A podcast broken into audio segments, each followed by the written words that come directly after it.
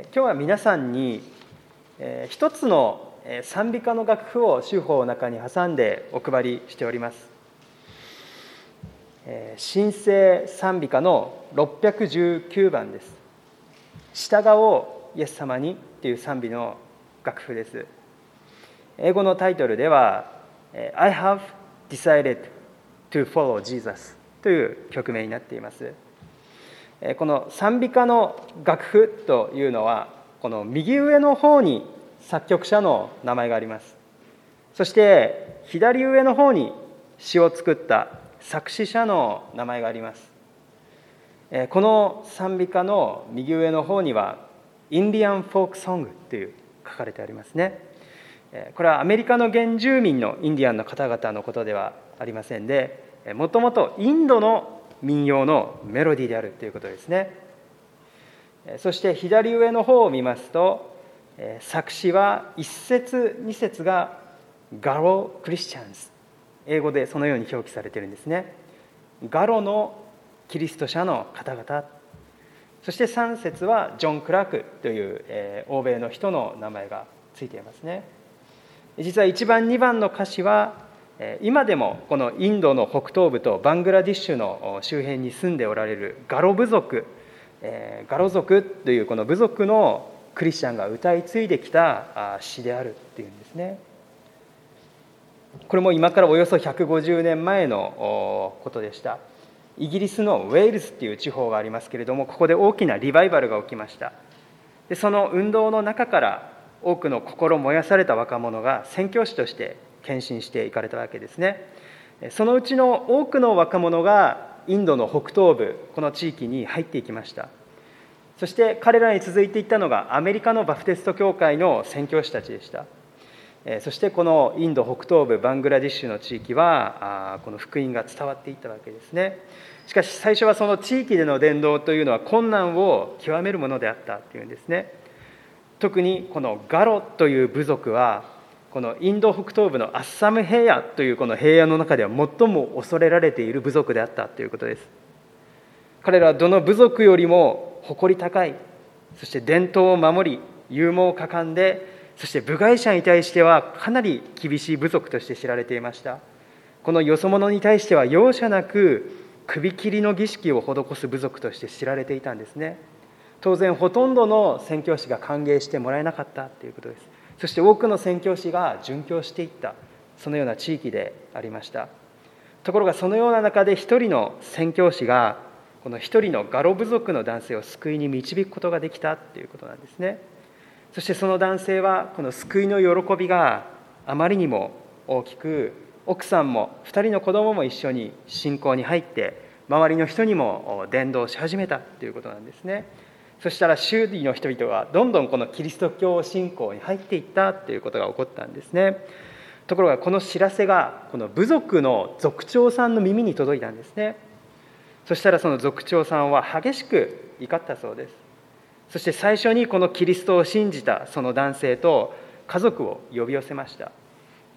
そして部族のみんなが集まっているところで信仰を捨てるか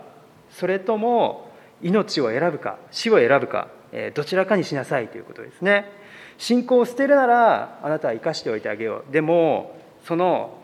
信仰を守り続けるならば今ここで見せしめのためにあなたを殺します。そのように族長さんが言われたっていうんですね。そこでこの男性はみんなが知っているこのインドの民謡のメロディーに乗せてこのように歌ったっていうんですね。I have decided to follow Jesus. I have decided to follow Jesus. I have decided to follow Jesus. No turning back, no turning back. イエス様についていくことをもう決めました。もう決めました。戻りません。昔の自分には戻りませんという表明であったわけですね。そしてその男性は目の前で愛する奥さんと2人の子供を殺されたっていうんですね。そして族長さんが聞きました。これでもあなたはイエス・キリストを信じ続けるんですか？どうだ？信仰を捨てるならお前の命だけでも助けてやろう。しかし男性はすかさずにもう一度同じ節で歌ったんですね従おう一人でも従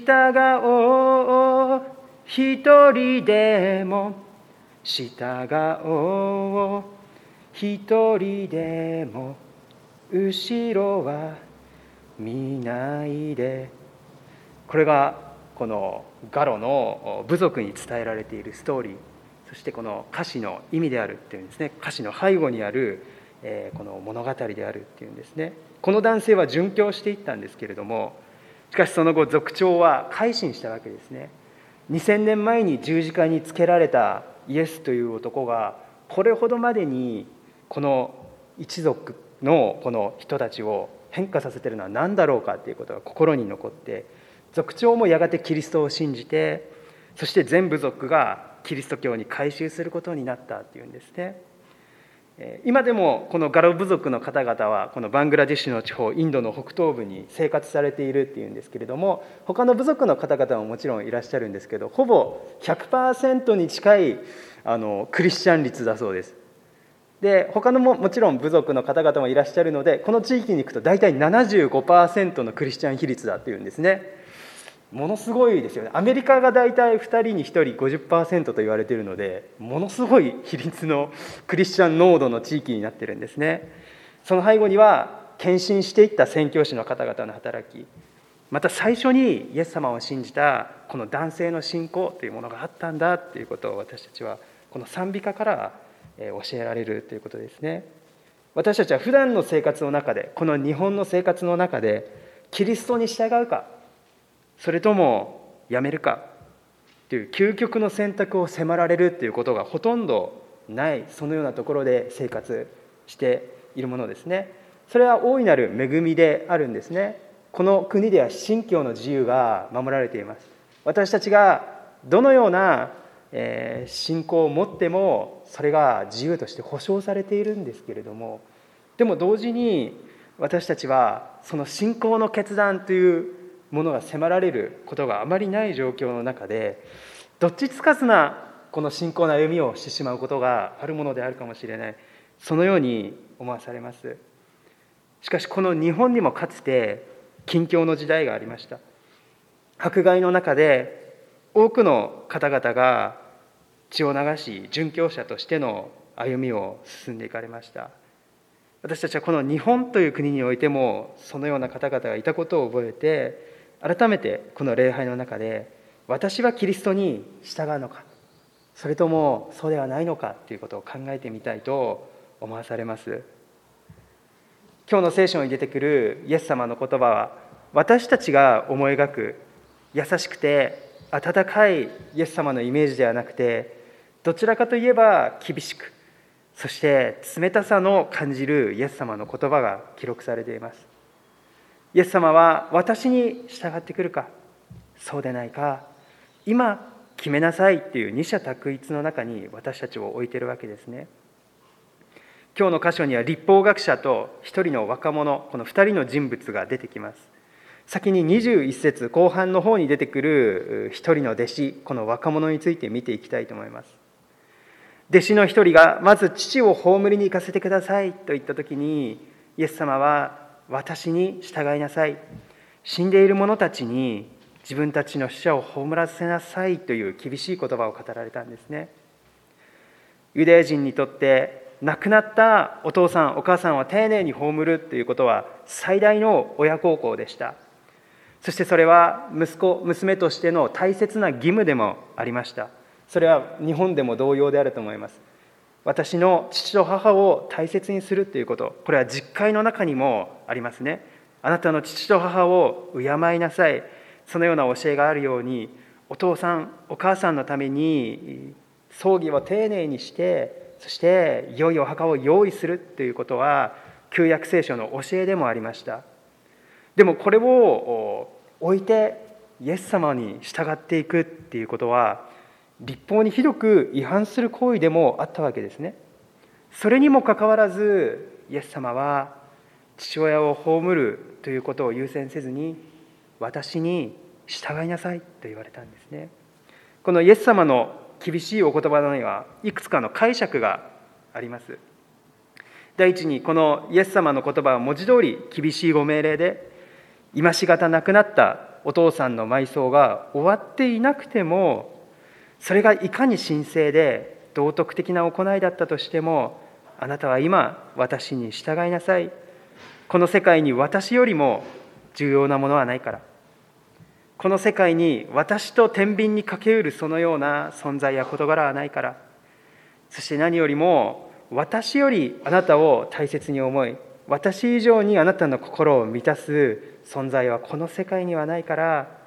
全てのものを置いてすぐに私に従いなさい。そのような直接的なメッセージとして受け取るという一番ストレートな解釈があります。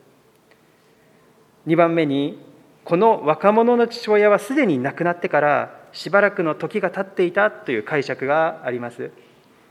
当時のユダヤ社会ではこのお墓に1年ほどご遺体を安置する。そして骨だけになるのを待ってそしてもう一度その骨を掘り起こしておし割りっていう骨箱がありましてそこにもう一度入れてお納めして再び埋葬する再埋葬ということが一般的であったっていうんですね。つまりこの2回にわたる埋葬形式が一般だったので一度目のこの埋葬が終わったのならもう十分あなたは息子としての責任を果たしたからいつまでも過去にとどまっていないで前に進みなさい。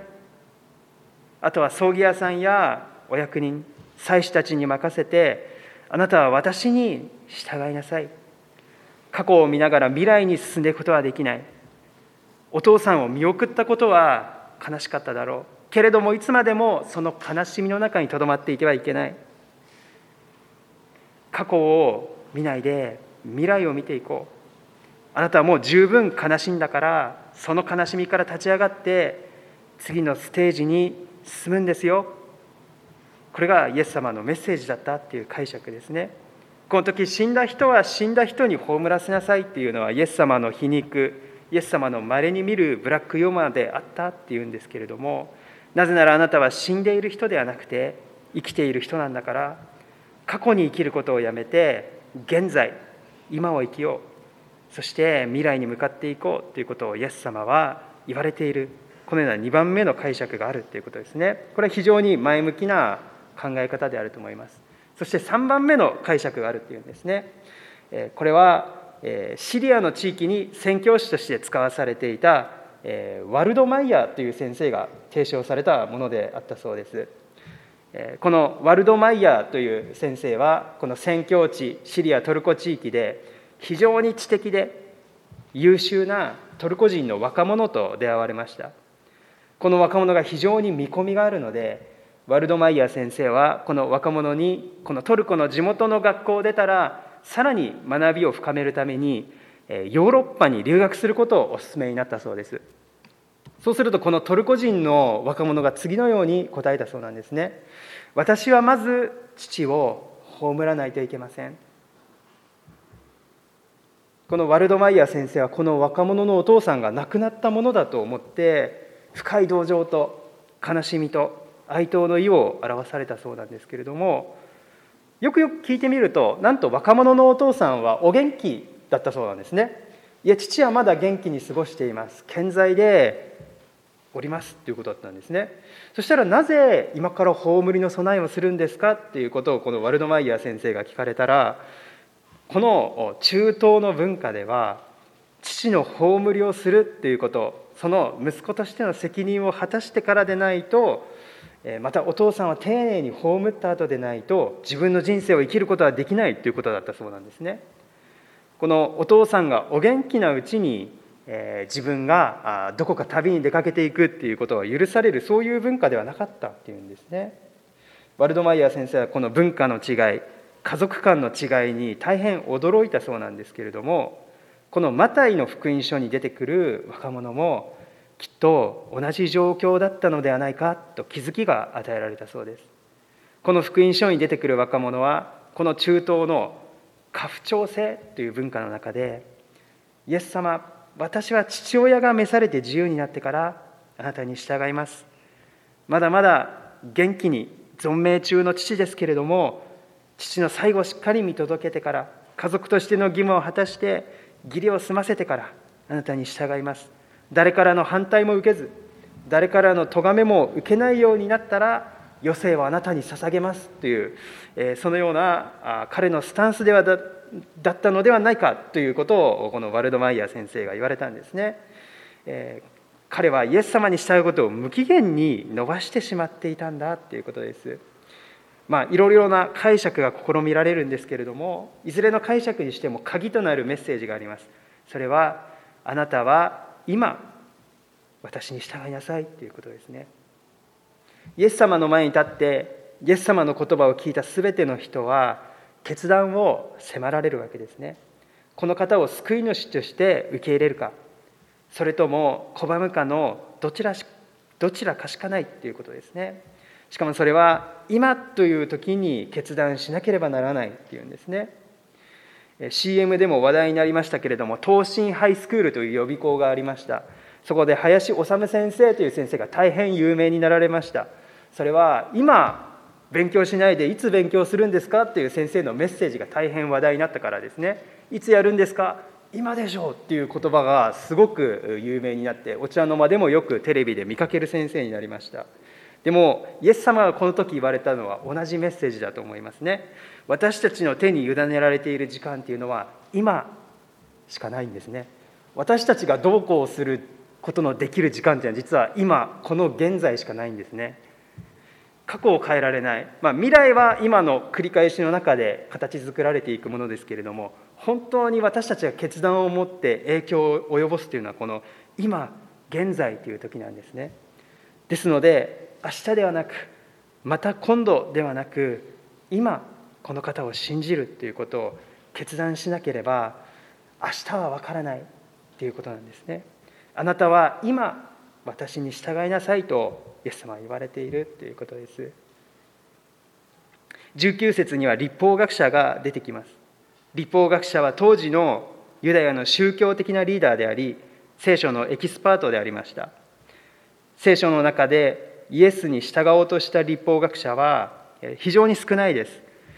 ヨハネ福音書に登場するニコデモという人が大変有名でありますけれどもこのマタイ福音書にもイエス様に従おうとした立法学者がおられたということそのことをマタイは記録していますこの立法学者にとってイエス様は今まで出会ったどの教師よりも優れていて最も偉大な人物と映りましたこの立法学者はイエス様に最高の名誉ある称号先生という言葉で呼びかけたんですね。これはヘブライ語ではラビという言葉の訳ですけれどもイエスの教えは型破りでそれまで築き上げられてきたこの宗教の枠組みっていうものを根底から揺るがすようなものでしたけれどもそれでもこのナザレのイエスとガリラヤの弟子たちは当時の宗教的な指導者たちからは目の前この目の敵にされるということですね。疎まれるということそのようなこのところにさらされていたわけですね。そのような状況の中でそれでもこの立法学者がイエス様に従っていきたいと申し出たことは非常に奇跡的なこと稀なことだったと言えると思います。しかしイエス様はご自身に従ってくる時にどのような犠牲を払わなければならないのかということを真実な心で諭されました。マタイの16章の24節にはこのような言葉があります。私についてきたい者は自分を捨て自分の十字架を背負って私に従いなさい。イエス様に従うということは十字架の道を歩くことでありこの時の弟子たちにとっては殉教の道を歩むことでした。この立法学者はあなたがおいでになるところならどこへでも従ってまいりますと言いました。しかしどのくらいまでの場所をどこへでもという言葉で彼は想定していたでしょうか。この立法学者は人々からの尊敬を受けまた本当に立場も良い立場を与えられているものでした。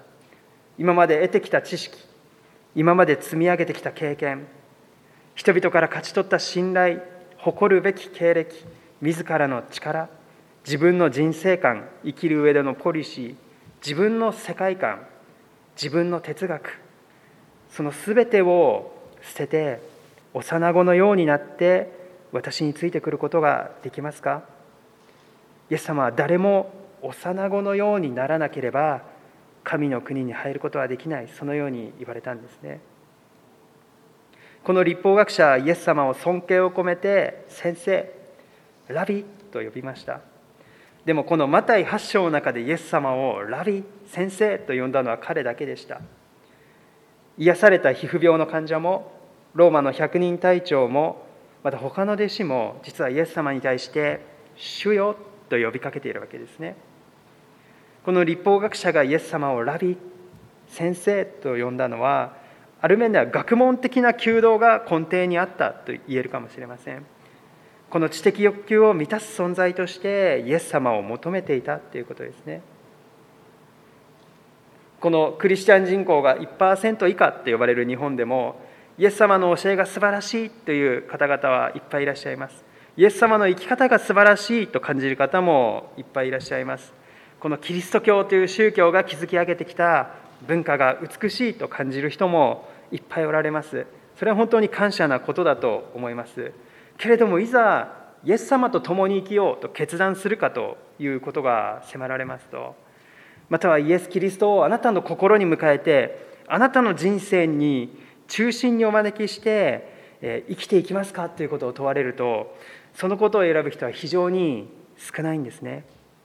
イエス様を心の中心にお迎えしてどうぞ来てくださいという人は実は少ないということです。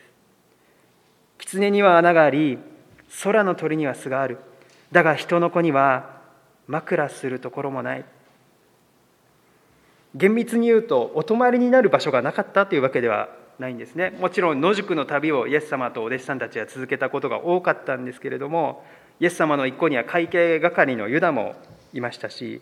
この旅人をもてなすっていうことがユダヤの最大の美徳でしたので旅の途中に泊めてくれるっていう方も少なくなかったと思います。けれどもこれは人々の心の態度精神的態度のことを言っているわけですね。最終的に人々はイエス様を受け入れませんでした。十字架につけろ十字架につけろと叫び続けたわけですね。人々の心に当時もイエス様の居場所がなかったということなんですね。思えばクリスマスの時からイエス様のための居場所はありませんでした。今まさに救い主が生まれようとしている。赤ちゃんが生まれてこようとしている時にごめんなさいうちの部屋はいっぱいです。ごめんなさいこちらの部屋もいっぱいです。ごめんなさいあちらの部屋もいっぱいです。馬小屋なら空いてますよ。これがクリスマスのストーリーでした。本当だろうかと思いますね。今にも子供が生まれそうな妊婦がいて止める余裕がどこの宿屋にもなかったんだろうか。いや私はあちらの男性と相部屋しますのでどうぞここを使ってください。そういう人が一人でもいなかったんだろうか。私たちは心の中に他の人の入る余地を作ろうと思えば作れるのにそうしてないことが私たちは多いのかもしれないですね。でもイエス様は今日もボロボロの旅人の姿で私たちの心の前に立たれるそのような方であることを覚えます。私たちがイエス様に休み場を提供することができるだろうかということが今日の聖書箇所のもう一つの問いであると思います。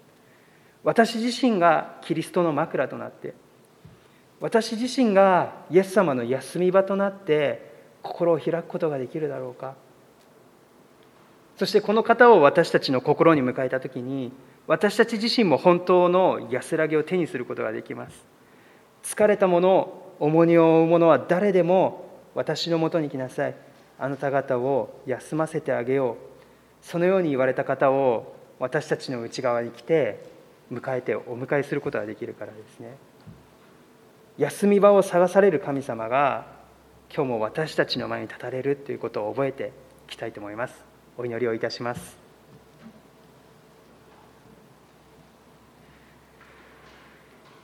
恵み深い天のお父様